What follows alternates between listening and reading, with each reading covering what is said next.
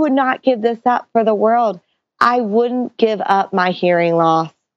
I, you couldn't take it away from me and give me normal hearing because I wouldn't be who I am. I want to be my current self from this point forward. I want to learn how to play piano. Working with human beings, drinking wine in the middle of the day. I want to be a fire truck driver. I'm going to be the next greatest painter. Just kind of work with kids, getting them ahead in life. I want to be a welder. I want to be a beach bum. I want to be a baseball player. Brewmaster. A winemaker. Professional snuggler. Let me mention those sweet, hot lavender baths and writing in the evening. What's up, everybody? I'm Blake Fletcher, and this is the Half Hour Intern Podcast, where we explore the interesting paths people take in life. Today's episode is brought to you by our Patreon supporters who make episodes like this one right here possible. Please consider supporting the show on Patreon at patreon.com slash half hour intern. Today's episode is with an audiologist named Lauren Keller, who is just an absolutely wonderful, wonderful woman. I had so much fun talking with Lauren. This was like one of my favorite interviews that I've ever gotten to do. Um, for those of you that don't know what an audiologist is, it's somebody uh, that is a doctor, not a medical doctor. Well, Lauren will explain all of that. Anyways, they study uh, hearing and they help people with any form of hearing loss or a hearing disabilities or difficulties.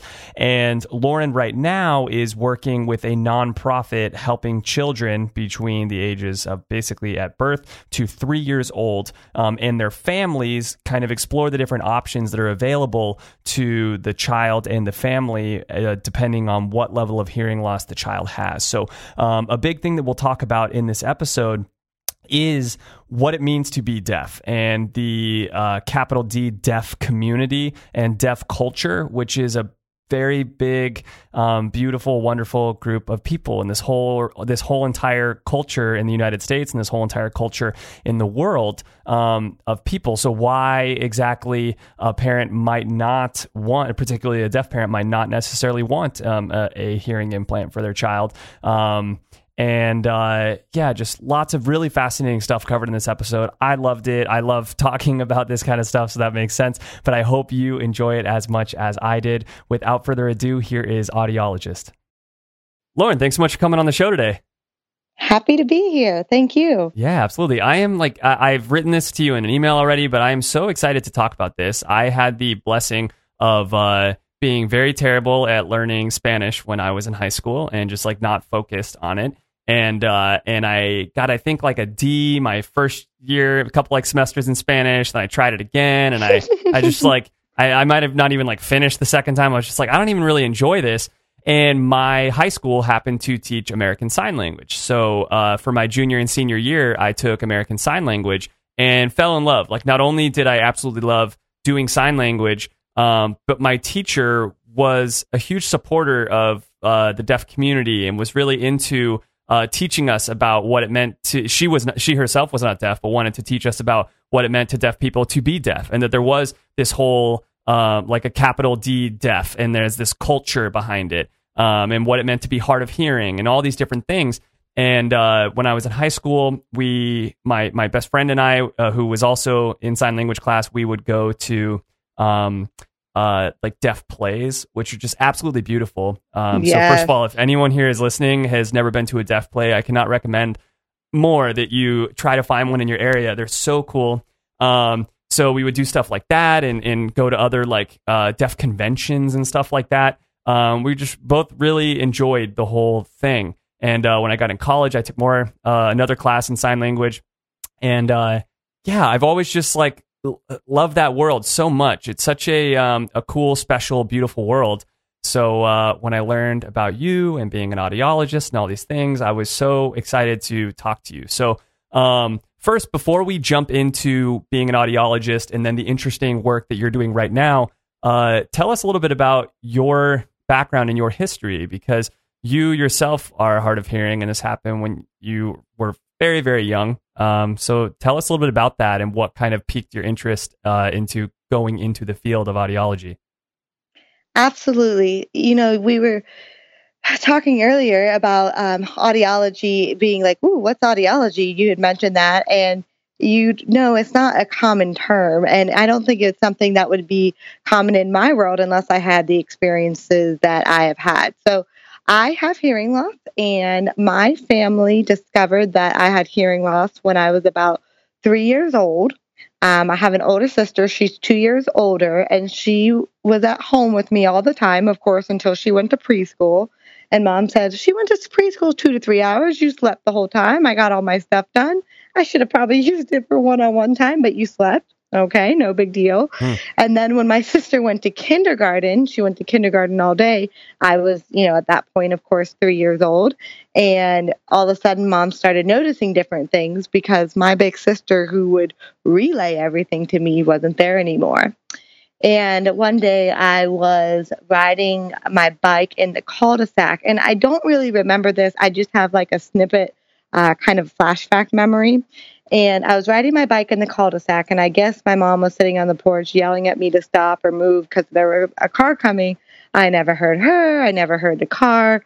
The last thing I remember was turning over my, sh- looking over my shoulder, and a car slammed on its brakes my mom sprinting down, like picking me up, like, didn't you hear me? Didn't you hear me? And I was crying, no, no, no. And so then she started doing all these tests at home. Like she would put me at certain distances and turn me around and ask me things and be like, what did I say? And I, and I guess finally at one point I said, mom, I can't hear you if I can, if I don't see you. And that's when she knew there was a problem. Oh wow. Hmm Did she almost think that you were like lying at first, like trying to get out of Yeah. trouble type thing? So that's why Yeah. she's like, "Oh, turn away, tell me what I'm saying, because I can like you know see if you're lying."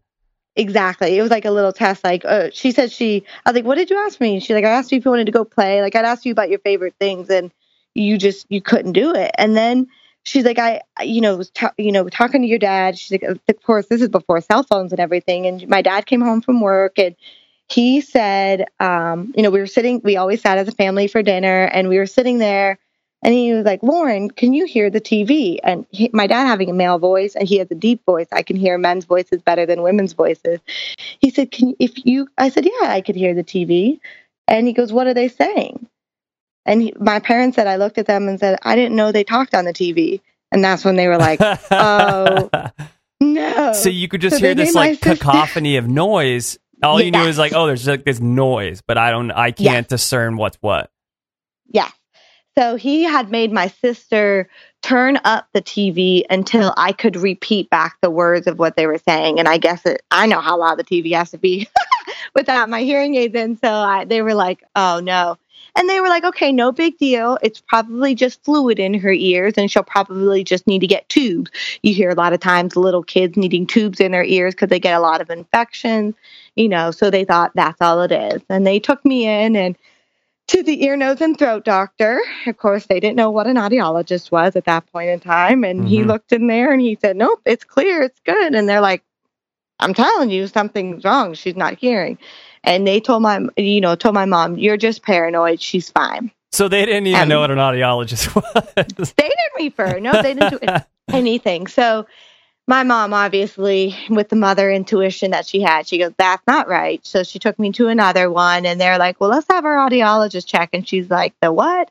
And, you know, there was a woman who was an audiologist. And at that point in time, you just had to have a bachelor's degree or a master's degree to practice in audiology. And I'll talk a little bit more about that later, I'm sure. Um, but they did a test and they're like, Yeah, she's got has some hearing loss. Well, again, I was only three years old. So when kids are too young to reliably test like that, at doing a behavioral test, um, what they do is they will sedate the child and they'll do something called an ABR or- an auditory brainstem response. And the child doesn't have to respond. So it's a completely objective measure to measure where the hearing is at. And that's what they did. And they, my parents, you know, after the test results, you know, they told them like this has nothing to do with fluid in her ears.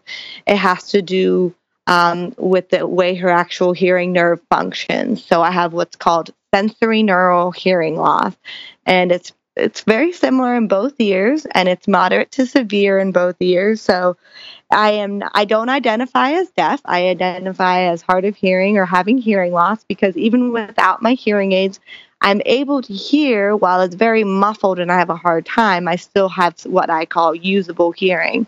So because of that, I um, was fit with hearing aids, and I got those about at like three and a half, close to four. So by the time all of these tests were done and redone, and mom, of course, took me to second and third opinions because are you sure? Are you sure?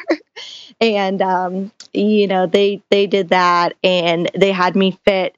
Uh, and I wore hearing aids consistently ever since that time. My parents are very they're very good parents and they said you're going to get these hearing aids. You're going to wear them. No ifs ands or buts. And they said a couple times i was like no thanks. I'm done with them. They said this is not a choice. You're wearing your hearing aids. You need to hear. Yeah. and that was the rule and that's what i've done ever since.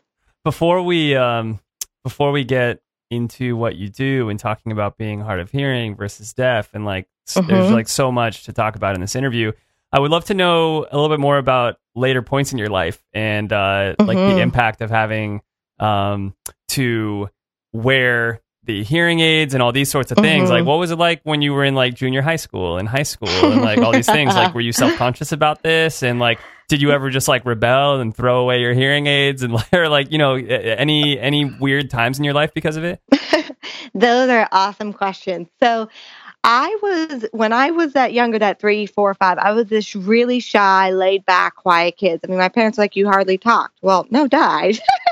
I heard, I didn't know what was going on. Yeah. So I was really shy, introverted, embarrassed easily. Over those first few years, once I got my hearing aids, I actually became more confident.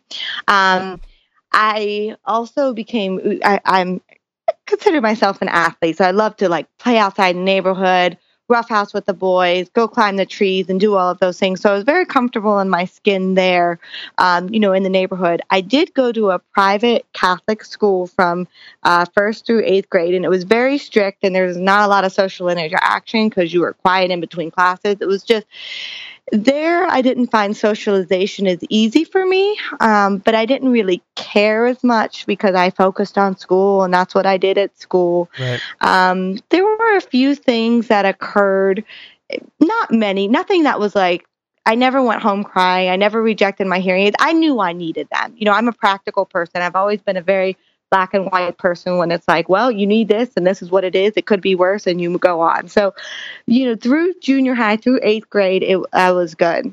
so When you were it- going sorry to interrupt really quickly Mhm. No, you're fine. because so you were going to school in the 90s and the 2000s um Yeah. wh- like how small are hearing aids at this point and, and like the type that you had to wear Yeah, so they were not cool then. They were still brown and big and ugly and behind my ear, and there were these thick tubes. And then I had to get the ones that went in the ear that you've seen like your grandpa wear because I played softball, and the ones that went behind my ear kept breaking with the helmet. So I had to switch. And uh, over this time, too, hearing aids went from analog to digital.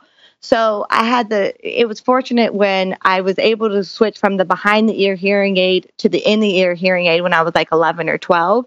But people were like, you have something stuck in your ear. And I was like, no, I don't. It's just my hearing aids. And I had to wear the, wa- the ones people said look like wadded up gum stuck in my ear because of softball. I, I had to with the helmet being back there. It was just easier for me. right Um, I still wore my hair up. I was still comfortable with that. And the thing is, is accommodations and resources weren't as readily available. Nobody mentioned them unless you fought it. So I really struggled. I had to sit up front. I had to tell the teacher, "Hey, I can't hear you. I need you to repeat that." And there are all these wonderful resources that we readily use now. Um, for example, in the classroom, we use something called an FM system where there's a little, basically like a little boot or a little connection onto the hearing aid, and the teacher is wearing a little microphone that wirelessly connects to the hearing aids. So no matter where the teacher walks, you can hear him or her with ease. I didn't have that, and I should have. I should have had those resources. But you learn, you know. Your, my parents were, you know, as long as you're doing well in school, we'll just keep on doing what we're doing. And I just worked really, really hard, probably harder than I needed to in grade school. I for sure, for sure. Um, now when I got to high school though, I still had I still had those tiny little hearing aids that were stuffed in the ear all through high school. Um, again, I didn't go through a rebellious phase, but there between like seventh grade and freshman year, when I'm working with kids with hearing loss, that's when they go, goodbye hearing aids. No, thank you. This makes me different. People notice me and I don't want them. Fortunately, I was I didn't go through that. Um, I'm really blessed that I didn't kind of have that phase, but I was like, I need them. I needed to hear, and it is what it is. Um, it, it there were some things that people said at that point, but you know, there was a girl, for example, who had she had one of my best friend in high school was a guy and he was friends we were friends with this he was friends with this girl and they were somewhere and he was turning up the tv and he said hey ashley he's like i gotta he's like get you're being so loud i need to turn up the tv and he's like oh she's like oh what? Hearing loss is contagious now you can't hear too like your best friend? And he was obviously not happy with that comment. And she went on to say some other um, nice not nice thing. And of course, he called me and he told me afterwards. So I approached her. You know, we were at school the next day. I said, Hey, Ashley, I heard what you said about me yesterday. She's like, What are you talking about? And I listed all the things. I said, I just want to tell you, I am so flattered. I must be perfect in every other way that the only thing you can pick on me for was something that I can't control. So I must be gorgeous and smart and all of these other things because you don't have a negative thing to say in an area that I actually do have some control over. Wow, so that's a pretty you put together thing for a high school girl to say. I love that. But it, I, he called me that night, so I had time to think about it the night before. So I was like, I got it. Love it. Um, so that was like no big deal. Girls are going to be girls, and they'll say that. The worst thing that ever happened, though, in high school, um, was from a, a coach, and that's why it hurt me the most. Is um, she? I was captain of, of the softball team, and we were having a camp for like the little kids, and she had sent me to Dunkin' Donuts to pick up this order because we had, you know, donuts and bagels and things, you know, for the kids when they got there. And she sent me there to pick up all the stuff. And it was taking a long time because they forgot about the order. Well, in the meantime, she was talking to some of the softball girls and some of the, the uh, that were on my team and some of the younger girls. And she's like, "Oh, I don't know what's taking Lauren so long. She's probably sitting there drooling at the drive-through window, and they're probably yelling at her, and they don't even. She doesn't even know that they're talking." Damn. Yeah, and that, and she like went on and on about it, and I, um, I had a, a good, you know, all my friends on the softball team were like appalled, and they didn't tell me about it till after the camp, and you know, I didn't report to the director. I took care of it myself. You know, I talked to her and I said, if you basically ever say another word to me throughout the rest of the season, I will report you on what you did. You will not have your job. Um, I don't. I cannot believe as a coach that that's how you're going to choose to lead your team. You are going to make fun of me for my hearing loss. That's absolutely ridiculous. That that's the again. That's what you're going to choose to make fun of me for as my coach you know, if people just they do things for attention, and you have to realize if it wasn't my hearing loss, it would be something else. I'm really short too, so she could have picked on that. I mean, you have to realize in life that people are going to find something wrong with you just to criticize you. And fortunately, you know, I was very strong minded. My parents were really good supporters. My grandma lived with us until I was when I was young, until she had passed away. Um, it was at strong religious values, and that's what I think anytime those challenges came up, I was able, fortunately, to get the, through those um, in a really positive way. That's so cool. And I imagine that having had this whole life experience helps you in your job now so much. Um, before we talk about, like, I guess that connection that you kind of get to have with with some of the kids that you deal with right now, let's uh, just talk about what an audiologist is, what an audiologist does. So obviously, they assess people's hearing. Um, Yes. Give us a little bit broader, I guess, and more detailed of a definition than that. And let's talk Yes. about the ways that people lose their hearing to begin with. Okay. So hearing loss can happen to anybody. It doesn't have to be, you know, you're not always born with it. You know, I could have been born with it, but back in the 80s, they did not always do newborn, eh, universal newborn hearing screenings. And now that is mandated. So now you have to have a universal newborn hearing screening. And that has really helped um, early identification of hearing loss across the 50 states. Now, in smaller, more remote areas, there may not be qualified personnel doing it. A baby may not pass their test and they, oops, we forget to follow up. And so babies still get missed, but not as nearly as much as they used to. Um, so that's one way. You can be born with something genetic, Uh, just because it's genetic doesn't mean that your mom or dad has to have hearing loss. If your mom and dad do have hearing loss or they are deaf, that does not mean that you will be. Um, it's you know most deaf parents have hearing children, so it's pretty amazing how that works. Um, other yeah, things, if is a recessive trait, right? Like blue eyes and stuff. there's both. So there's recessive genes, there's the autosomal dominant genes, so it could be either one. Um, and then there's also there's different. Um, I don't want to say just diseases, but there's like there are diseases and syndromes that can cause hearing loss as well. And that doesn't necessarily mean it's a genetic thing that it was given to you by a parent. You can have a syndrome just as a result of that's your genetic makeup, but it wasn't necessarily passed on by your parents Right. um, could just be a freak thing. Um, it also can be a result of deprivation of oxygen or nutrients while you're in utero or at any point in time later in life. You know, if you have a traumatic brain injury, if you lose too much oxygen for too long, you can lose your hearing. Skull fractures that can cause hearing loss. Um, the biggest thing I will say, though, that causes he- hearing loss is noise. Noise doesn't have to just be, oh, I listen, I had a firework go off uh, next to my ear. I mean, that's one way. That's called sudden hearing loss or sudden sensorineural hearing loss.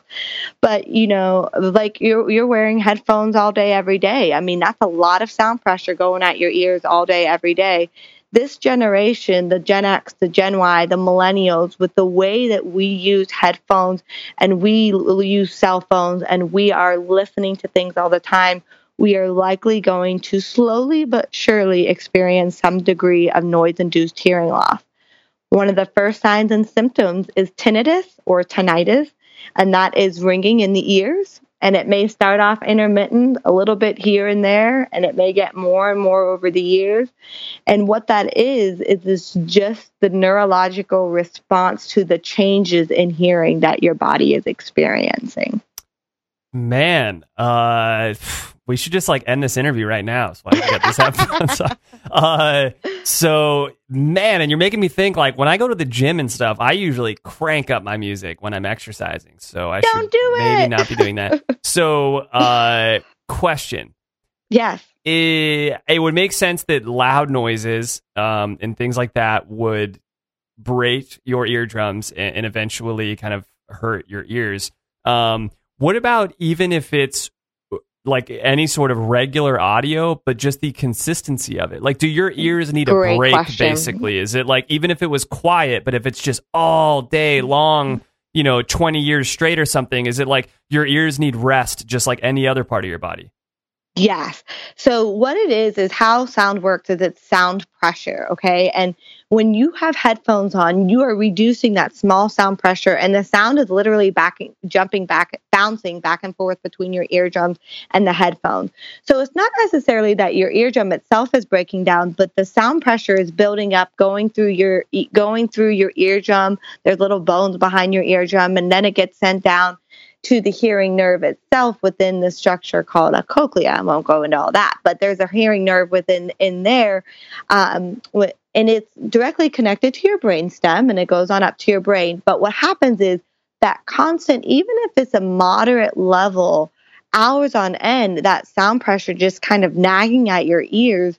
That's a lot, and that can affect long term you know the quality of your hearing because of because of just having that constant stimulation and yes you should take breaks you should absolutely take breaks from listening like that Uh, just yet another reason that people should meditate. There's just like a million reasons Yes. that everyone should meditate.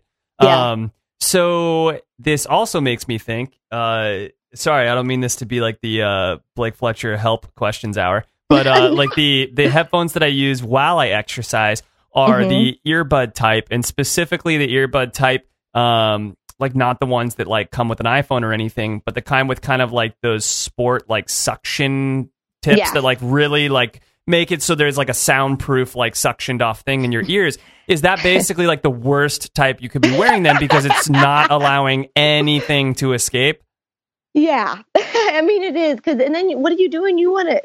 It's all about that bass, right? So like you're cranking it up and you're getting pumped up for your music, and you are just keep building up that sound pressure. The more, the higher the sound pressure, the louder the sound, and the more damage it can do. So I'm not saying don't use those, but if you are going to use those, you have to turn down your music. It's better to let some of that sound escape out of your ears otherwise. There's no way I'm going to be able to lift as, heavy of weights. I mean, I'm just telling you right now. So, and you know, like so sorry. spring and summer is coming up. So I don't know what you want me to do, Lauren. Come on. Well, then you know what? We'll just you're just gonna have to get hearing aids at a younger age. How about that? For sure. I'll be like looking good poolside, but with hearing aids in. It'll be great. It'll be awesome. Yeah. I wear blue ones, so I rock them. All right, cool. Yeah, you got to get ones that like match your bathing suit or something so that yeah, got to be looking good with them. yeah, for sure.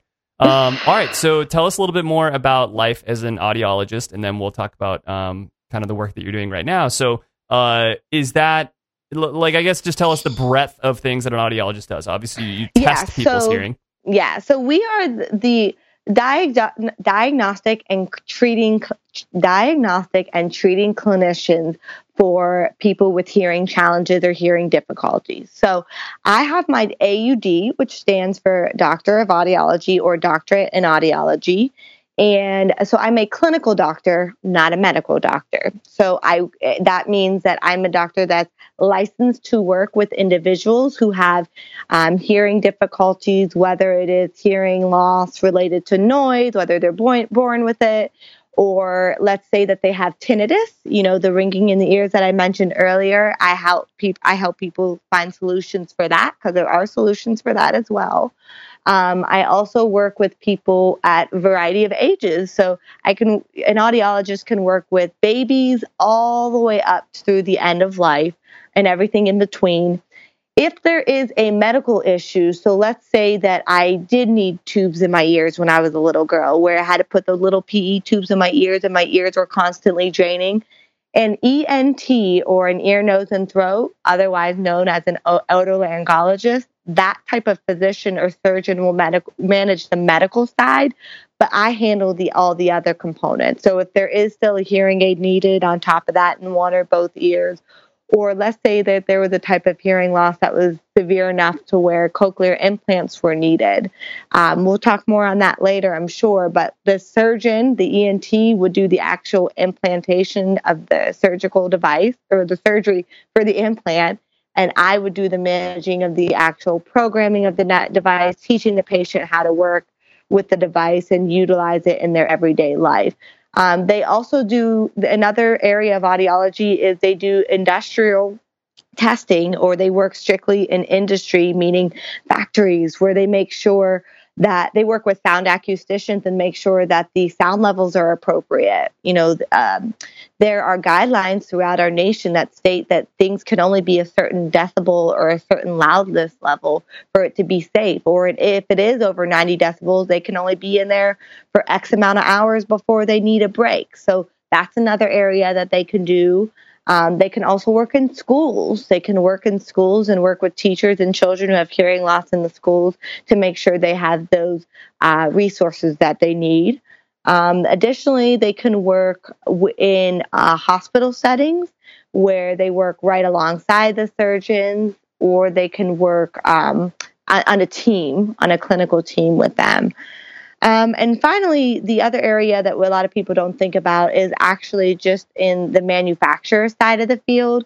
There are tons of different devices between hearing aids, assistive technology, cochlear implants, and there's tons of companies. A lot of audiologists work at those companies to train other audiologists and other people that may be working with the, those devices and developing them as well. There's a lot of audiologists that do research and work at the university level, and that's a, kind of the last big scope of which an audiologist uh, covers. Cool. Love it. So let's talk about a couple of those different options that uh, that are available for people right now. Uh, specifically, um, uh, hearing aids and cochlear implants. Uh, Yeah. Because cochlear implant, uh, correct me if I'm wrong, if you're deaf, is your only option, correct? Um, good choice or good point. The way to describe that. So if you're deaf to a point where you have so much hearing loss that hearing aids itself wo- won't help you, if you want to utilize spoken language, if you want to utilize any hearing that you may have or any of the hearing nerve you may have, then yes, a co- cochlear implants are pretty much your only option. There are some rare cases where people are born without actual cochleas, but they still have a hearing nerve at the level of the brainstem. And they are now doing um, surgeries on something what's called an ABI, which is an auditory brainstem implant. That is newer and it's not as common, but they function in a similar way to a cochlear implant where they need to be surgically implanted. That's Um, but those are just in extreme, yeah, it's in extreme cases, and it's like if you don't have a cochlea, I mean, where else are they going to go? And that Right. that's the other alternative measure they have. But yes, if you want to use spoken language as your means of communicating, and you are deaf, then a cochlear implant, and then like I said, rare cases, an ABI is the only route to take. Okay, so tell everyone about what a uh, a hearing aid is doing versus what a cochlear implant is doing, um, and like you know why someone would need one versus the other. awesome point. So, a cochlear implant itself is not actually taking sound and turning it up. That's not what it's doing. What it is doing is it is actually taking sound and it is reintroducing it to the cochlea or the inner ear in an electrical stimulation type of fashion. So, when somebody gets a cochlear implant, you may see a little circle that is magnet is there's a magnet connected to the upper go about two inches straight up on your ear and about an inch back and that's a spot where a little circle will um, the magnet will connect there and then there's a wire that connects to a piece that hangs on the back of the ear. It's a c-shaped type of device. It's called a processor. It kind of looks like a hearing aid but nothing actually goes into the ear. That's the that is a cochlear implant but that's just the processor. That's the external component of it there is an implant that is actually on the other side of the device as well. And they connect via electromagnetic an little electromagnetic field so to speak. So it's used it there's a microphone on that external piece. It picks up the sound. It sends it through the coil. And like i said it's electrically stimulating using current to actually tell the inner ear that sound is coming through and it simulates it that way. It does not need to turn it up louder because it is the way because of the way it is introducing sound to the inner ear. A hearing aid, however, is different. The hearing aid is actually turning up sound according to what pitches you need it turned up at. I mentioned earlier that I hear low pitches a lot better than I hear high pitches. So my hearing aid detects sound coming in, and let's say that certain pitch that's coming in is, I don't know, a thousand hertz, which is a certain pitch. It knows that I can't hear a thousand hertz until it's at a certain loudness level or 50 decibels. So it goes, all right, let me take that certain pitch and turn it up to a level loud enough that I know Lauren is able to hear it that prescription is put into the hearing aids based off of the hearing loss itself. And the audiologist does a lot of adjusting to make sure that it is comfortable for the person who's wearing the devices. And yes, the hearing aid is actually amplifying and then sending the sound through the ear the way you normally hear. You know, sound goes through your ear canal, through your eardrum, so on and so forth. A hearing aid sits on the ear, in the ear, and amplifies sound that way. So it's very different. They may look similar, but they work in two very different ways. That is such a good explanation of everything. So the uh, first of all, I can't. That that's amazing how technology is now, and it's probably been like Mhm. that for a while. But like you were saying, that it's that, that these things are customized now on the hearing aid side. That it's doing it at Yeah. different hertz and frequencies. That's so freaking cool. Um, yeah. on the cochlear implant side, Yeah. um, are is it like the things on the outer ear are basically, for lack of a better term, like broken and, and not operable on someone who is deaf? So you're hardwiring into a spot deeper down that that still works, but it basically it's it's not able to get any signal because the things further out are not giving it any signal but this thing is still alive. Like this thing, the cochlea still works. So like as long as we can hardwire into that cochlea, we can make something happen. So what it actually is is the hearing nerve this itself, it's the eighth cranial nerve. That nerve itself still works, but the little cells in the cochlea do not work. So what the actual cochlear implant does, it has something called an electrode array. And it's like a little tiny thin wire that runs along the coils or the circular formation of the cochlea. And it is overpowering those little cells. They're called inner and outer hair cells in there. And those cells do not work properly, but that hearing nerve does work. Hopefully, that's what makes a very successful cochlear implant. If the hearing nerve is working really well, then the, the electrodes go ahead and stimulate in that fashion. So yeah, that's a, your interpretation is good. It's like a, a hard wiring, so to speak, to overcome where the challenge is. We have to bypass that problem area, and that problem area is in the cochlea. Okay, interesting.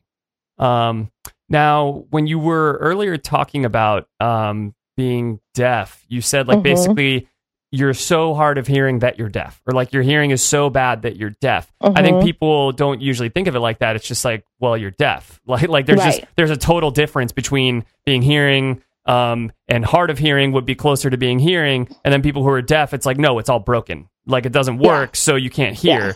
Um, Yes. it- but it sounds like that's not the way it should be defined. That being deaf is like w- once your hearing is so bad to a certain point, you could just go ahead and be labeled as deaf. That's a good point. and I think this is a good spot to, to describe here the difference between hearing impaired or hard of hearing. So that's one category. Have somebody with hearing loss. That's where I see I put myself at, and then there's what we say little d deaf or lowercase deaf, and then there's big D or capital D deaf. And some people are probably like, "What in the world are they talking about?" I'm so, So happy you're talking about this. This yeah, great. it's really important though to understand it. Yeah. Um, so, as a person with hearing loss or hard of hearing, hearing impaired, whatever you want to call it, I describe myself as a person who I'm immersed in a hearing world. You know, obviously, I'm I'm doing a podcast right now. I'm relying on my hearing, but I you I have to utilize some type of device, whether it be hearing aids or other devices, so that I can communicate in my definition of effective communication. I don't use sign language as a means of communication. I use my hearing as much as possible. But I have good usable hearing. If I didn't, I wouldn't be able to do this call, right? So um, I definitely have good usable hearing uh, on doing listening and things like that. So um, if we take that and put that aside and we look at somebody who is deaf, little d deaf. Um, there are different degrees of hearing loss, and somebody once they reach a certain point, you know, let's say you have severe to profound hearing loss in both ears, you would be then termed as a technically a person who is deaf. However, you may still utilize hearing aids and or cochlear implants to communicate. If you use cochlear implants or hearing aids to communicate, uh, you may not necessarily use sign language as a means of communicating. Okay, so you may still say, I, yes, I have hearing loss, or yes, I am deaf. However, I want to be able to use what I can use of my hearing to communicate. People who have severe to profound hearing loss, though, are going to be more significantly impacted by the way that in which they may be able to communicate.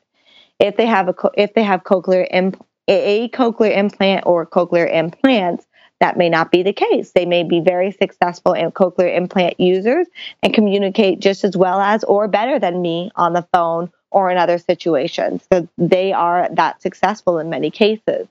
Um, but that person may not identify themselves as a person who uses anything than auditory or spoken language to communicate.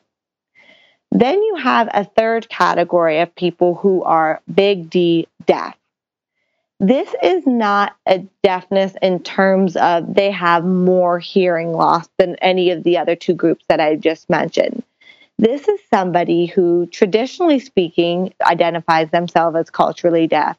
If they use a hearing aid at all, it is more just for safety purposes, just for environmental sounds to hear it, just in case a horn was honking as they were crossing the road. However, they do not use spoken language or auditory stimuli as a means of communicating. They don't rely on that. They would use sign language of some sort.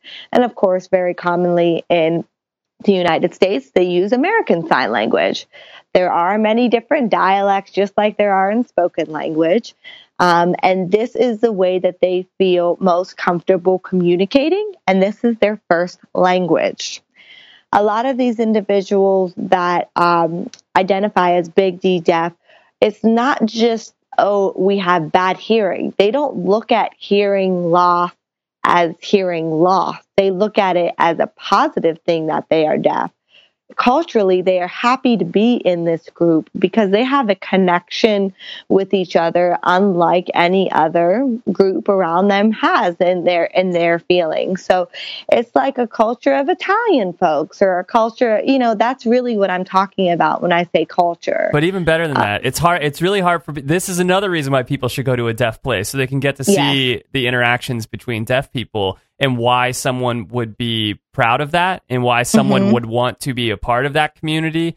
Um, and why there. And this is something we'll talk about in a little bit. And why there is a real decision for people who Mhm. are deaf, who you know, people who are in their forties, fifties, whatever. Um, cochlear implants weren't great. They, they, a, they, did, they didn't exist for people's grandparents. Then for people that are in their like 30s, 40s, 50s, whatever right now, the option like it was very early on in the cochlear implant and it was scary and you know Yeah. people like wouldn't really do it it. is Yeah, and so it, they, if you're deaf and you have deaf children, uh, back then you you might not have given it beca- given your child a cochlear implant because now it's been invented, but maybe I'm scared of it. But more Yeah. importantly, it we have this beautiful, great community, and there's nothing wrong that like I'm deaf, Mhm. I'm fine, I'm getting along in the world. I am, you know, a, an engineer or something, and I have a great Mhm. job, and uh, I went to a good school, and what, uh, wh- like, what am I telling my kid that there's something wrong with them? Like, what they can't get by if they can't hear that they that, and if they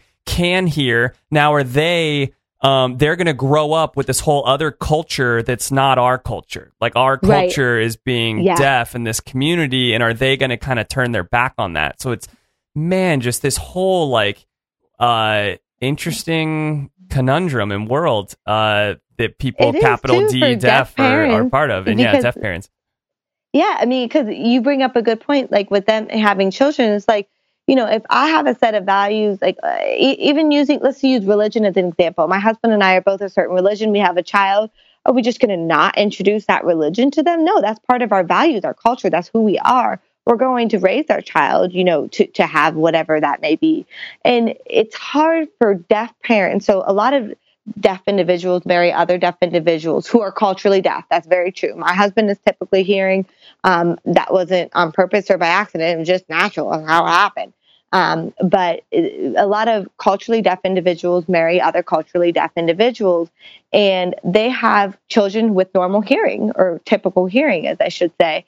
And they are they call they identify themselves as CODAs, and that stands for Children of Deaf Adults or a child of deaf adults. That's a whole subset culture in and of itself. So there's all of the and and they're kind of like their connection between the deaf world and the hearing world. It's crazy interesting. Yeah, it's so interesting. It, yeah, I, I I can empathize with the the whole uh, conundrum of a deaf parent having a deaf child and and having this thing of like, do I do I give this small child a cochlear implant and now they're going to interact with the rest of the world and I do not know how to interact with the you know I can I cannot I shouldn't say I can't interact with the rest of the world I can't speak with the rest of the world because to your to your example about religion it it's difficult because it's not it, w- it would be like if you and your husband were one religion um, that was uh, smaller and kind of ostracized and there Mhm. was a much bigger more popular more like fun religion and stuff and you purposely when you have a child, you purposely introduce them to the bigger, more fun one, and be like, "Oh yeah, no, but we're still just over here with you know Yeah. our religion," and it's like very good example. you know why would you purposely introduce it? like as if you expect your kid to then come back and want to hang out with you and your religion when they are you know they have this whole big other world to explore you know yeah. um Yeah. i it's got to be it, there's got to be such a fear of abandonment i guess on the parents There part is. That's exactly what it is. I mean, and you would think that this is a thing of the past, and it's not a thing of the past. I mean, I, I still, um, you know, I'm, I'm sure you'll bring this up in a little bit too, but I, I'm currently fa- facing this almost on a daily basis with Yeah, so. I'm sorry. Let's just talk about this right now. So that's why we're spending a lot of time talking about this. By the way, is what Lauren is doing right now, which is uh, some really cool work. So tell us uh, all about the work that you're doing right now and how you kind of get to see these decisions play out and these decisions that people make. Yes. So currently, I am not working clinically as an audiologist, but I have a very different role where I'm working in early intervention services, where I work with families of children with hearing loss. So I talked earlier about um, children being identified early and earlier with hearing loss. Um, th- thanks to our universal newborn hearing screening. And that is important. I don't care if you're big D or little d deaf, and I don't care if you're hard of hearing or what. You have to know if your child has hearing loss because you need to be able to communicate with them. And I tell them, I don't care the way you communicate. I don't care if it's American Sign Language. I don't care if you make up your own language with your hands, but you have to use a language, whether it be spoken language or a sign language, to communicate with your child. That's first and foremost most important. They Right. need to learn. You know, that's a very that's imperative. So I am basically the way I describe myself is I bridge the gap for families between the clinical world and what's going on at home with things that have been recommended to them. So I literally get to go to these families' homes, sometimes their appointments, sometimes, you know, if they're in, in kids are in daycares, and I work with them. I say, what what are your goals for your child? I work with service coordinators, social workers, speech pathologists, number of other people who whatever that child may need, and we say, what do you want for your child?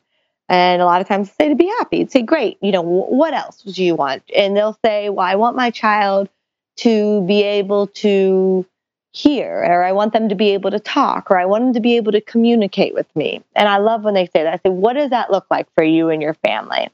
And when I work with families who are deaf, and I say culture set in the cultural sense, they'll you would think that they all say, I want them to use sign language. They don't a lot of times they go, I want them to be able to sign, but I can handle that. Mom and dad are both deaf. They use sign language. I can handle that part of it. We'll teach them sign language, but we also want them to have the opportunity to hear as well. Okay, so I help them. Okay, this is what your goal is for your child. How do we get to that goal? All right, you want your child to be able to hear and use spoken language in addition to American Sign Language. So, English as a second language is what we're looking at here. If you want this, your child has to consistently wear his hearing aids all day, every day, except for, you know, when bathing or sleeping and, you know, napping or uh, swimming and, um, or if they were around really loud noises. But you have to have them wear their hearing aids consistently all day and talk to them if that's your goal. If that's not important to you, then we don't have to worry about that. But if it is important to you, that's what we need to do to get to those outcomes. We write these outcomes, and these are legal, on legal documents. These are outcomes that are um, that it is our roles as professionals to support the family to get there. We are not doing direct therapy. We are coaching the family in a way that is comfortable for them. So it's my job is very different from family to family. You know, I you just may made have me realize. Sorry, I never uh, to Mhm. interrupt. I never really thought about that before. That the same way that let's say um, you mentioned that maybe sometimes growing up you wouldn't want to wear your hearing aids, but you were Mhm. not even that like rebellious of a kid, and how like Right. other kids are just like, you know what, f this. I'm tired of wearing this Yeah. thing. That it's got to be uh, much more difficult to enforce, like how you how you were saying uh, for the deaf parents, like, hey, you need to make sure your kid's wearing this every day. Well, it's like, well, I'm deaf, so how do I? Right. Like, it's like you know, it's it's not like your parents where they're yelling at you, and you're if you're not paying attention, it's like, hey, Lauren, are you not wearing your hearing aid? Because I was yelling Yeah. and I noticed that you didn't do anything. It's like their house, you could hear a pin drop at any time. It's just dead Yeah. silent. So it, it like there's no real way to check is this kid like wearing their hearing aid right you know if you're not if you can't see it or whatever That's a good point. But the cool thing about what I do is, is we call it family training. So it's not just with mom. It's not just with dad. If their siblings get, they're involved too. I have one specific family that I work with. Mom and dad are both deaf. Two of the kids are deaf, and the oldest sibling is hearing. And I use him all the time. I'm like, I need you to do this. I need you to check this. And he loves it because he knows when I come, he's like, all right, Miss Lauren, what do I need to check today? You know, and he he's six years old, and um, it's awesome because the mom and dad know I'm doing that. I bring an interpreter with me, and they the interpreter interprets everything, and you know they love that I inco- incorporate him and use him to do those things because that's what this is all about. And I always tell them, and if at any point in time you decide this is not something you want for your family, let me know, and we'll make um, adjustments to what these goals are. And you know, they, a lot of the kids I work with too are multiply involved, where it's not just hearing loss, but there may be other things going on as well. There's other syndromes that affect vision. You know, I, um, I've worked with kids who are deaf blind. That's a very tough situation. But then I've worked with other kids who were more like my situation, typically hearing mom and dad, never heard of hearing loss in their life, never heard of an audiologist, never heard of hearing aids, didn't really know much about them. And all of a sudden they get this baby. It's like, oh, by the way, they have hearing loss and you need to wear hearing aids if you want them to talk those are the families, you know, that I say they go, I want spoken language. No offense, I don't want sign language, but that's not what our family uses. And I also respect that. While I give them all of the options for modes of communication, their first language is English or whatever the language is. Not always. I work with Somali families, Spanish families, Italian. Uh, what did I miss? Yeah, so I work with people who speak all different language, but whatever their first lang- spoken language is, I have to respect the fact, like in my family, that their first language is English, and that's what they want their child to learn. But there are cases if the hearing loss is severe to profound, and you know, even if they get a get cochlear implants, they say, look, you still may want to consider having a backup option for communication because this may not be as natural for your child to learn as it was for you or your other children to learn. Yeah. So really laying all those things out where they're letting them know what the research is, the standard of care, what the gold standards are and recommendations are for their child based on their hearing loss. And being that I have my doctorate in audiology, which is not typical of somebody in my role to know, you know, to have, I can help really bridge those gaps because that audiologist or ENT may have had 35 minutes in a room to tell them all these things and the parent walked out and just goes, "What the hell just happened in there?" Yeah. Yeah.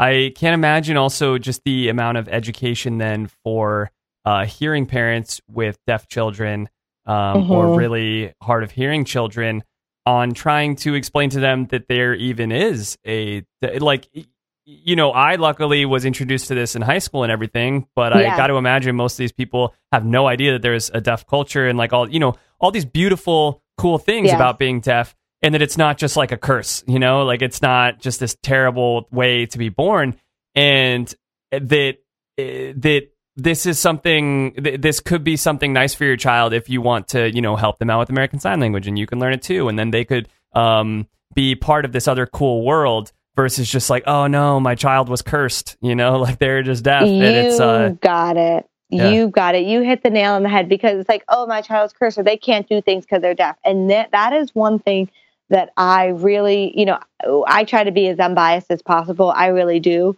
But if their child is typically developing other than the hearing loss or deafness, no excuses. We work our butts off to get where we need to be because I don't want you making excuses for your child because there's hearing loss.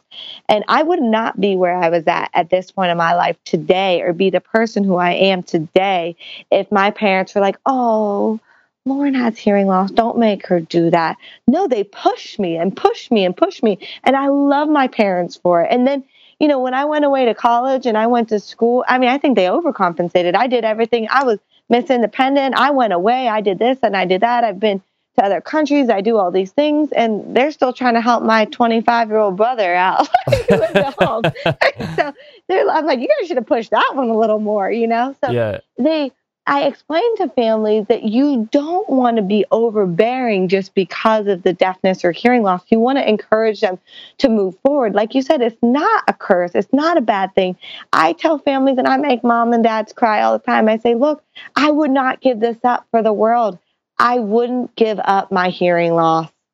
I, you couldn't take it away from me and give me normal hearing because I wouldn't be who I am. Yeah. I couldn't imagine having to go to bed at night with all my hearing. Are you kidding me? I love being able to unplug and get go to sleep. You know. Yeah, for And sure. there are things that are neat. Do I sometimes wonder what it would be like? Yeah, sure, but not to a point where it's like, oh my gosh, I can't hear. You know, it's never affected me in that way. But the the the hardest thing for me is, and the biggest point I need I, I want to make in all of this, Blake, is that I want people to know there's not a wrong decision in choosing hearing aids or implants or American Sign Language with whatever, or sign language in general. Whatever route is taken, you can make the best of it. But there is one wrong choice, and that choice is doing nothing. I have families, you know, I have a wonderful family that I just met for the first time yesterday. There's five children. The oldest three children are typically hearing. The youngest two children are um, they're 19 months and six months. Both of them are deaf. The family is a Somali family, and so there's a little bit of a language barrier, but the family does not wish us to bring an interpreter there. But there's still some challenges in it. My explanations there. They are doing nothing at this point in time, and they figure is cochlear implants are scary to them, which I understand because the, the physician told him, he said, you if you want to communicate with your child, you either have to do sign language or cochlear implants. And that's true. I mean, you have to do one or the other Right. in order to communicate or use communication boards or something. They do nothing. They just talk to the kids normally. And this beautiful 19 month old, she just learned to walk a week ago. That's concerning in and of itself. Um, and she is, ah, gosh, she's beautiful. And the, and the mom's a good mom. Don't get me wrong, but it's not been, they have not been appropriately educated on the urgency of making a decision, whether it be sign language or cochlear implants. Yes. Um, the little girl, they tried hearing aids for a little bit. She hated them, so they never made her wear them again. The little boy is currently actually wearing hearing aids, but he's truly deaf, so they're barely doing anything for him. So my goal in the two hours we met with them yesterday, I'm like, look, I know it's scary and I don't, you know, I know I can't imagine being in your shoes, but you're a great mom and I'm not here to tell you how to be a mom. I'm just here to coach you through picking a communication strategy or mechanism that will be best for your family. If you, and she's like, well, maybe we will do sign language. It'll be easier and we'll just learn a few signs. I said, let's take for example, if you you speak Somali at home, and I you just took ten Somali words because she said use the example of ten signs. To take ten Somali words, would you have taught your children just ten Somali words? She's like, no, I teach them everything I know. I said, exactly. So if you choose sign language for these youngest two children, you all have to learn not just signs for eat and you know milk and more and this or that. You have to learn the language together so you can truly develop communication with your children so they can form social bonds so they can understand their feelings emotions themselves so they can become independent. If you do nothing that will create and really just snowball developmental delay after developmental delay after developmental delay because they have no way of learning or communicating. A hundred percent. Communication is one of those things that we take for granted, or language is one of those things that we take for granted. It's like the uh, if a tree falls in the woods and there's no one there to hear it, doesn't make a sound. If you have no words in your head, Yes. you it is di- like do you think and to what extent do you think and to what extent are you forming thoughts about the world around you know what i'm saying like yes. um, yes. it's uh it's definitely putting your your child at an incredible disservice the other thing that you just said is people don't understand possibly the urgency of making these uh these choices um, which Yeah. makes me think of uh probably like the best documentary I've ever seen, and that's because I really enjoy the whole deaf world thing. Uh, but it, I just pulled it up just so I would know the right name of it. And I'll put a link to this on on the website. But it's called Hear and Now. Uh, here like H E A R Ah, and it is so beautiful It's and it's so good and it's this this this woman director Irene uh, Brodsky and she follows her parents who are in their like 60s or something now and it tells the whole story of her parents who are the most amazing beautiful wonderful people and both of her parents are deaf and uh and yeah like he was this awesome engineer and all these things and they tell the story of their beautiful life together and they have the most amazing nice relationship these old this older deaf couple and they decide to get cochlear implants when they're in their 60s or 70s or however old they are. And it is the most beautiful sad wonderful movie ever um and it, it you need to get a cochlear implant when you are very very young. You, it's Yeah. uh and th- this movie kind of showcases that. And, and these people know know that when they're getting them but in their mind they're like Mm-hmm. look i'm really old. I just want to try hearing some stuff. It's okay. I know that i'm not going to like you know learn english and like you know appreciate the opera or something but i just want to hear some stuff while i'm old. But you need to get this cochlear implant you need to get a cochlear implant when you're very young because you it's like your brain starts to like set itself up you know and you have Yep. this thing that they talked about in that they talk about in linguistics and i'm sure probably in audiology as well as the language acquisition device that's like open within your brain and it's like before the age of six your brain is just this crazy sponge for learning new languages and learning new words and all these things. Mm-hmm. And after about the age of six this language acquisition device that they call it like kind of like turns off in your brain and everything becomes more difficult. So long story short like you don't want Blake, these words you to be it. You are uh, you are on it. You're exactly right. you don't want these words to be uh, you don't want noises to be jarring to your child and, and you don't want it to be scary you don't want uh, that you want them to be able to learn as much as possible but anyways back to this movie god people like everyone has to watch this movie it's uh Yeah. it's amazing this this older couple they they get the cochlear implants and at first it's it's I, I, I like cried when watching this movie like it's so funny and cute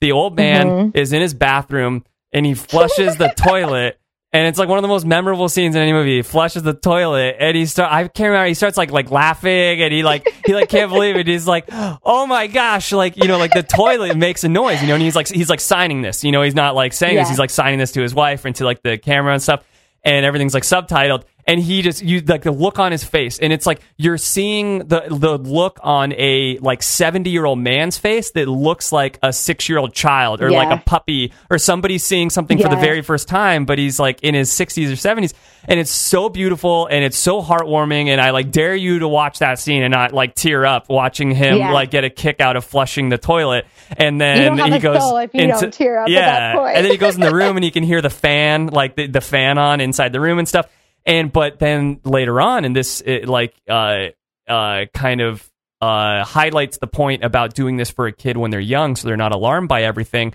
Uh it is as the week goes on the parents get more and more frustrated with their cochlear implants and they end up uh kind of deciding that they're not going to wear them over the course of the next like weeks and months and stuff like that because they they show then at first you know the first week or so all these experiences that they have are just so novel and, and so exciting and fun and interesting to them. But for everything that's novel and interesting, when they go outside, uh, it's just bewildering, like the noises that they hear. Yeah. And like to the point of when you were a kid and you said, Oh, I can hear the TV. Oh, are they saying anything? It, it was just noise to you. And Yeah. you forget the fact that, that us as people that can hear, when we are experiencing anything in the world, um, particularly when we go outside, uh, you are selectively listening to things constantly, and you would you would think to yourself like, oh well, I'm selectively listening to whatever's loudest. So like, you know, I'm having this conversation with somebody if down the street. Or, or let's say there's like power lines above my head. I'm not really going to be listening to the power lines because they're not very loud. But I'm, you know, I'm talking to this person or whatever.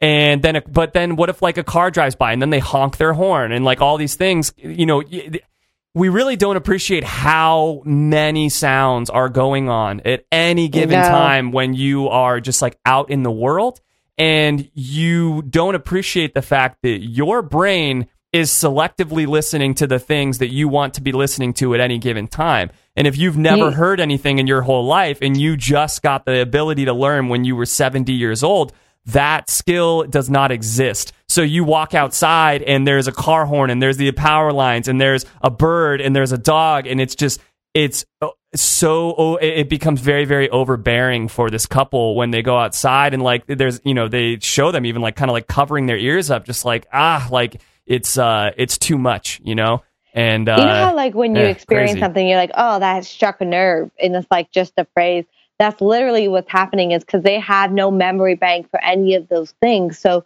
just like you said it's so bewildering to them because they're like what is going on? They don't have those connections. They don't make those connections to that horn honking as a car coming we hear those sounds and our brain goes ah no big deal and we just put them by the wayside And We yeah, 'em I can ignore that one. Like a plane flies overhead. Oh, I can ignore that. I'm going to keep Yeah. having this conversation. They don't know that they can ignore that. like, they, Right. It's like it's everything like is something to somebody pay attention to. it's almost like a like a somebody with attention deficit disorder was like what's that what's that what's that like it's constant like that because they don't know what to turn on and turn off to with those specific things like i mean it, it really is almost like a hyperactive attention deficit challenge when you have that because you don't have those connections and even now like when i work with families of young children deaf or hard of hearing I say you have to help your child make connection to those different sounds. You know, I still struggle with that. You know, I don't hear well at distances. Um, I, I don't, you know, I, I was sick the other day, this past weekend and earlier this week, and I kept taking my temperature. And my husband's like, Lauren, I was like, what? He's like, the thermometer is beeping. I don't shoot. I, I was like, did I didn't I used to hear that? I was like, Michael, did I used to hear that? He's like, oh no. I know I used to hear that. So I know my hearing's changing a little bit. And yeah, it kind of freaks me out at times because I love music. I'd be terrified to not have any of my hearing. I admit that. I fully admit that to you. But I knew like I, I couldn't hear that sound. But then at the same time, I have those connections already made in other areas to be able to say, yes, I need that or no, I don't. Yeah, I tell people this story too that I um I actually the we were in North Carolina a couple years ago. We used to live there and we were outside sitting on our deck having a glass of wine and I was like, Man, I love the sounds of the, the crickets. And my husband's sitting there and he's like, Yeah, Lord, I don't hear any crickets. And I'm like, What are you talking about? They're everywhere and they're they're, loud. The crickets it's like, Lauren, there are no crickets going on. Here was the little peeper frog things. And we're going back and forth. We're dying laughing. He has to YouTube a video of crickets.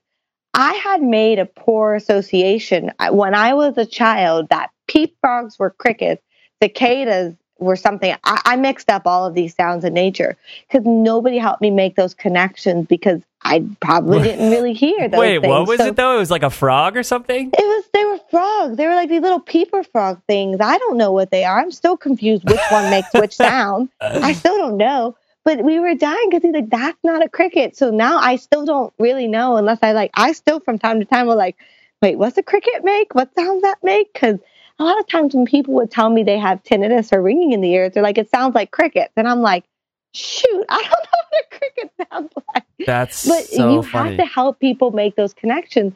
And the people in Hear and Now they have nothing to tie that to. You have to have an auditory um, experience to be able to tie anything to. So even though i learned those things later i still have a hard time making that appropriate connection because it was wrong in the first place let alone not having anything to tie it to from the get-go. Right, right.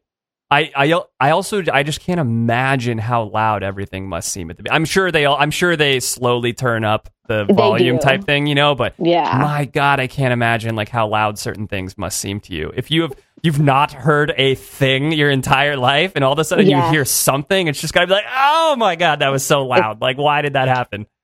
And that's why it's so slow because when they do the mapping mapping is a fancy word for programming of cochlear implants everyone's current level is different depending on exactly where that device is on the inside. So there's not like a magic number that you set it at. You have to slowly just make it rise and look for their responses and tell them you know to respond. Like you're basically doing like a little hearing test pitch by pitch in the office when you are activating their cochlear implant. But as soon as they detect anything, you go from I hear nothing, I hear nothing, I hear nothing to oh my God, what is that? And so you have to find this happy medium of when they've had no sound to having sound. That's why it is so important to do it in children at early ages because their brains, like you said, they're like sponges. Their nerves are like sponges still at this point. It's so much easier to acclimate them and to rewire to go. The brain goes, oh, okay, this is hearing. I, I got a spot where I could put this. Yeah, yeah. You're making me think of another scene in that movie. Doesn't the wife, when she's going through that whole process of like they're showing that them in like the audiologist's office or whomever it is, uh, that it's doing all like the beeping noises, you know, like tell me when you can hear this. And when she hears her first beep, she starts crying, doesn't she? Yeah. Oh yeah, my god. she starts crying. you yeah, guys, you need to watch this movie like right now. It's it's so Yeah. good. It's awesome. It's powerful. Very Um, powerful. All right, so let's go ahead and wind this thing down here, Lauren. I would love to know uh, a little bit about the relationship that you have with these children and how it's kind of impacted by the fact that you yourself are hard of hearing. So we've talked about the relationship that you have with the adults and talking with Mhm. them one way or the other. Um, is it all like babies and toddlers that you're dealing with, or are there some actual children, children? And what is what is kind of like the talk like with them since you? Uh, it's nice, you know. You know, like when when uh, us nerdy adults like go to weekend, you're like, hey, like I'm cool, like I know what I'm talking about. It's like that's kind of like you, you know. You're like, hey, like I'm I'm cool, you know. Like I I know what's up. I can't really hear that well either. Yes, exactly. um, so it's interesting. So I try not to go there because for certain families, and, and it's, it's sometimes it's culturally based, and I don't mean just deaf culture, but I mean different cultures. Like, uh, you know, I have families from different countries. They want me to come there and fix their child, right? They want me to come there, and they're like, "How are they doing?" I'm like, "This is not what it's about. I don't come there. Yeah, I bring some toys and things to interact with them."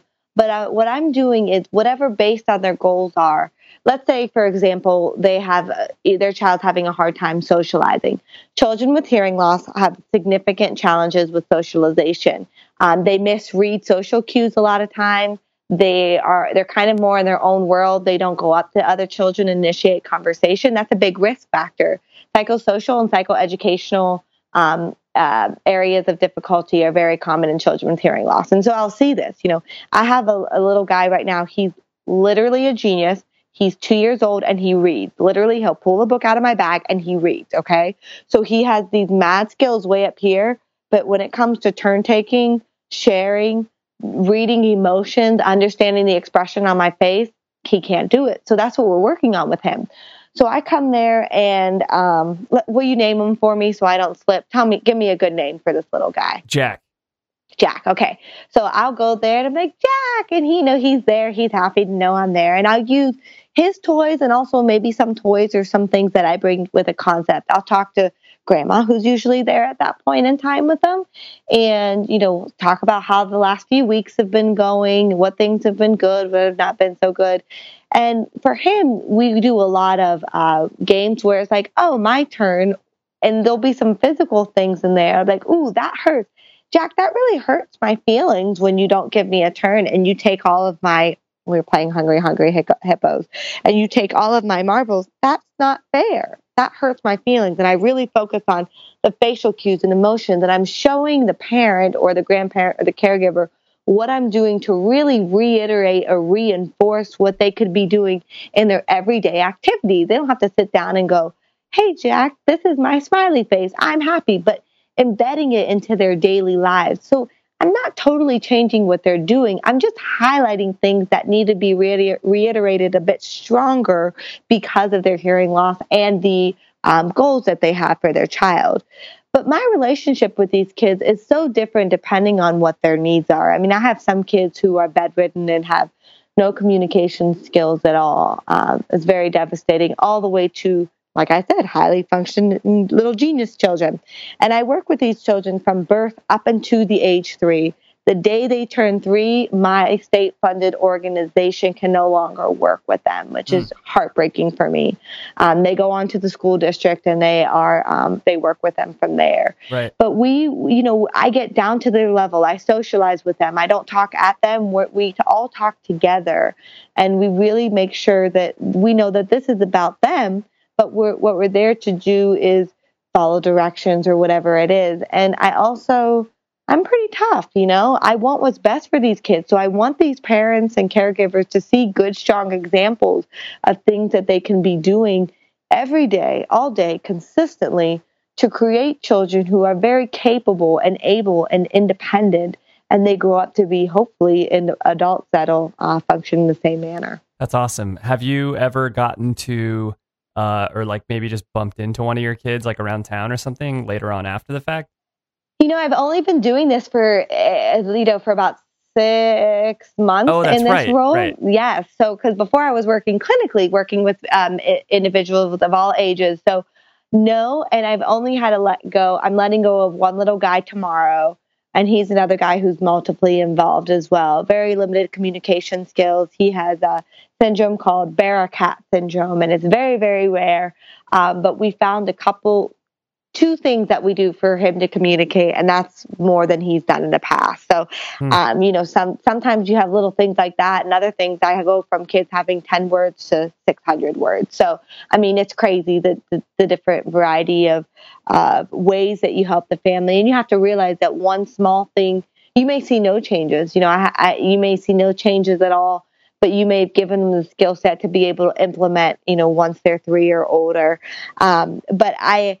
I'm that's one thing I know I'm I'm struggling with already is letting go of some of these families that I feel like we still have a year or two. I wish we got until at least they were four or five, but really of coaching them and the family through the processes. But so I haven't had to deal with that too much yet. Yeah, yeah.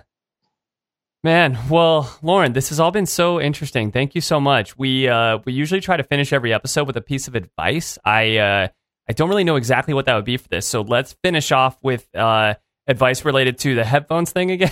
what uh Yes. what were you uh what would you recommend we do so that we do not end up with uh some sort of hearing loss as we get older? um, I would recommend taking breaks if you are wearing headphones all day, every like every day, Blake. Um, you need to make sure that you are giving yourself auditory breaks. You know, meditate, whatever it is. Um, you also need to make sure there was this whole campaign. It was called "Turn It to the Left," meaning refer to the you know the volume dial to the left. I'm like, ah, that's not even as true anymore. We you know we push down on it, or but it's this whole turn. it- I know. I'm like, ah, it doesn't make sense for a lot of people, but it's this turn it to the left campaign. And what the whole point is is you may think it's awesome to have things nice and loud and it's clearer and you feel like it's easier to listen, but I'm telling you, I was born with hearing loss most likely, so I don't know what it's like to have normal hearing. But I it is when I was working with older adults who lost their hearing or slowly, gradually lost their hearing, that's way more devastating to me because they're like, you don't know how good I used to be able to hear, how easy it was. And they don't have the compensatory strategies to help them with their hearing loss. Mm. I've, I, these compensatory strategies that I have have been almost innate because I was probably, if I wasn't born with hearing loss, really close to it. So I know how to, you know, compensate for my hearing loss. But when you slowly lose your hearing over time, you start to so slowly withdraw. Depression rates are higher. Um, cognitive decline is significantly higher because a lot you just pull yourself back, and a lot of people don't get help, meaning hearing aids, for seven years until after they actually need them. Seven years. Wow, that's crazy. Yeah, and the other thing, you know, I want to point out too is um, with the the whole culture thing. I want you guys to just have an, a general understanding of there are different areas that people uh, find themselves to be a better fit for, and I work for a center called Deaf Services Center, and a lot of the people I work with are deaf, culturally deaf, and use sign language, and they have to accept me and my family's choices just like I accept theirs but there's a huge culture, um, a deaf culture in Columbus, Ohio, where I'm at. And I've had people come up to me saying, Why are you wearing hearing aids? Why don't you use sign language? Deaf individuals. And I say, Your family taught you to sign? My family wanted me to be able to hear to talk to them, and both are okay. And and you know, I think that's a good message is recognizing that maybe the method of choice wouldn't be yours, but realizing that somebody's finding a way of communicating and connecting with other human beings that's the important part of it Totally focus on the right thing. Lauren, I really, really enjoyed this. Thank you so much for coming on the show. Thank you so much for all of the info and sharing your life with us. This has been great. We appreciate it. Absolutely blake your show is awesome i think what you're doing is enlightening for so many people and hopefully um, you know, this is inspiring in one way or another for people to have a better understanding of people who have hearing loss or are deaf or even to just turn down their music. That would be good too. Definitely. Absolutely. Thanks, Lauren. Hey everyone, it's Blake. I hope you all enjoyed the episode. If you did, I would appreciate it so much if you considered leaving a review for the show on iTunes. I swear it'll only take like two minutes. Um, just search for the show on iTunes, click on it, click on ratings and reviews. You can leave a quick review um, or just uh, keep listening to the show. I appreciate that as well. Or tell a friend about the show or something.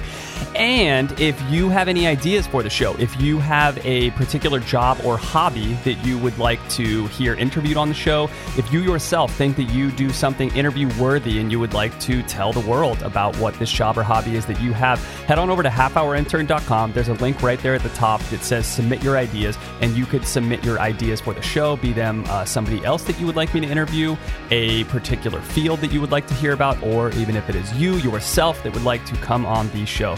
Thanks so much for listening, you guys.